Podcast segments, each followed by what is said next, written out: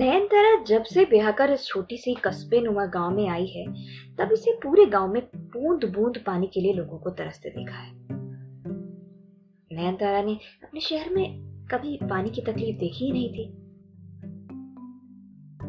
नमस्कार, मैं हूँ प्रियांशु और आप सुन रहे हैं मेरा पन्ना विद प्रियांशु सक्सेना पर मन की लघु कथा है। तो आज की हमारी जो कहानी है, वो एक बहुत ही ज़रूरी मुद्दे को छेड़ती है।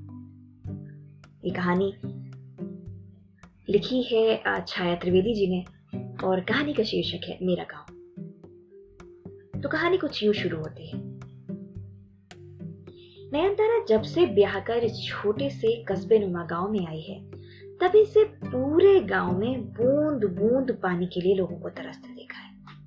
नयनतारा ने अपने शहर में कभी पानी की तकलीफ़ देखी ही नहीं थी। माँ बाप ने ना जाने क्या सोचकर इस गाँव में उसे ब्याह दिया।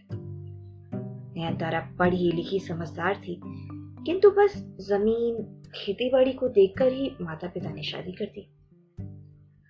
हर समय गाँव में बस एक ही चर्चा होती रहती। तुम्हारे कुएँ में कितना पानी बचा है? क्या करें?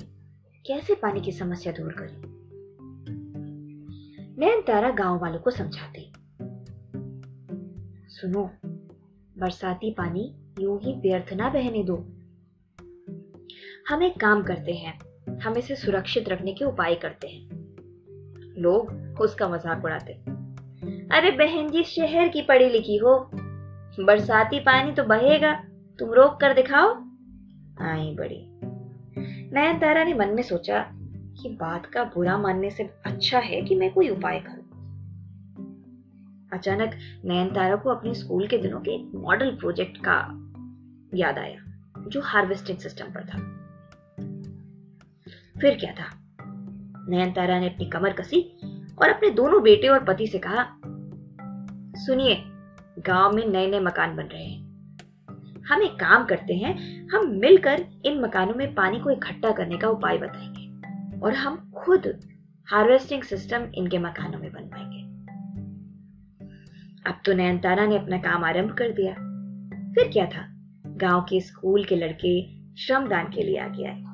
अब तो स्कूल, मंदिर, बगीचे, सभी जगहों में हार्वेस्टिंग सिस्टम का निर्माण किया गया। अप्रैल से लेकर मई तक श्रमदान का महत्व समझकर गाँव के लोगों ने खुद तालाब की सफ़ाई करवाई और नयन तारा ने पंचायत और ज़िले तक यह खबर कर दी। फिर तो सरकारी मदद भी मिल रही थी। और धीरे धीरे गाँव का कायाकल्प हो रहा था। सभी खुश थे।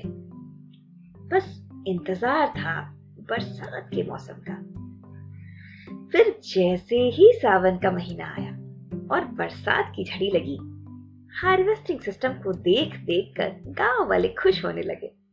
युवा नर नारी कहते कहते चलते चलो चले श्रमदान करें, जल बचाने का पुण्य काम करें। जल से ही जीवन है, जल है तो कल है। गाँव में पानी की कमी दूर हो गई थी और आज नयनतारा के दोनों बेटे अखबार लेकर माँ को दिखा रहे थे। अरे मम्मी, देखो हमारे गाँव की तस्वीर और समाचार मुख्य रूप से प्रकाशित हुआ है अखबार में। आपको बहुत बहुत बधाई। पति ने मुस्कुराते हुए कहा अरे वाह, नयन तारा। पेपर में तुम्हारा फ़ोटो भी है। तुम तो नेता बन गई हो।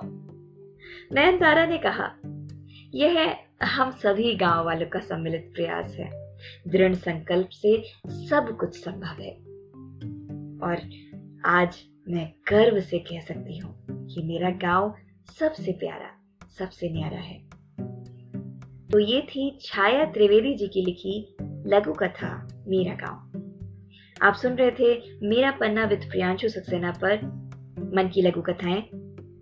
और इस कहानी का जो संदेश है, वो आप तक पहुँचे, यही हमारा प्रयास है। रेन वाटर हार्वेस्टिंग एक बहुत अच्छा तरीका है, जिससे आप पानी को सेव कर सकते हैं, पानी को बचा सकते हैं।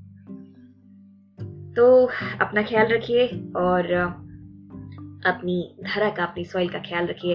कल पाँच जून है, विश्व पर्यावरण दिवस है। अपने पर्यावरण का ध्यान रखें और सुनते रहिए मन की लघु कथाएँ मेरा पन्ना विद प्रियांशु सक्सेना पर। मिलते हैं अगली कहानी के साथ, अगले लेखक के साथ। तब तक के लिए नमस्कार। Bye bye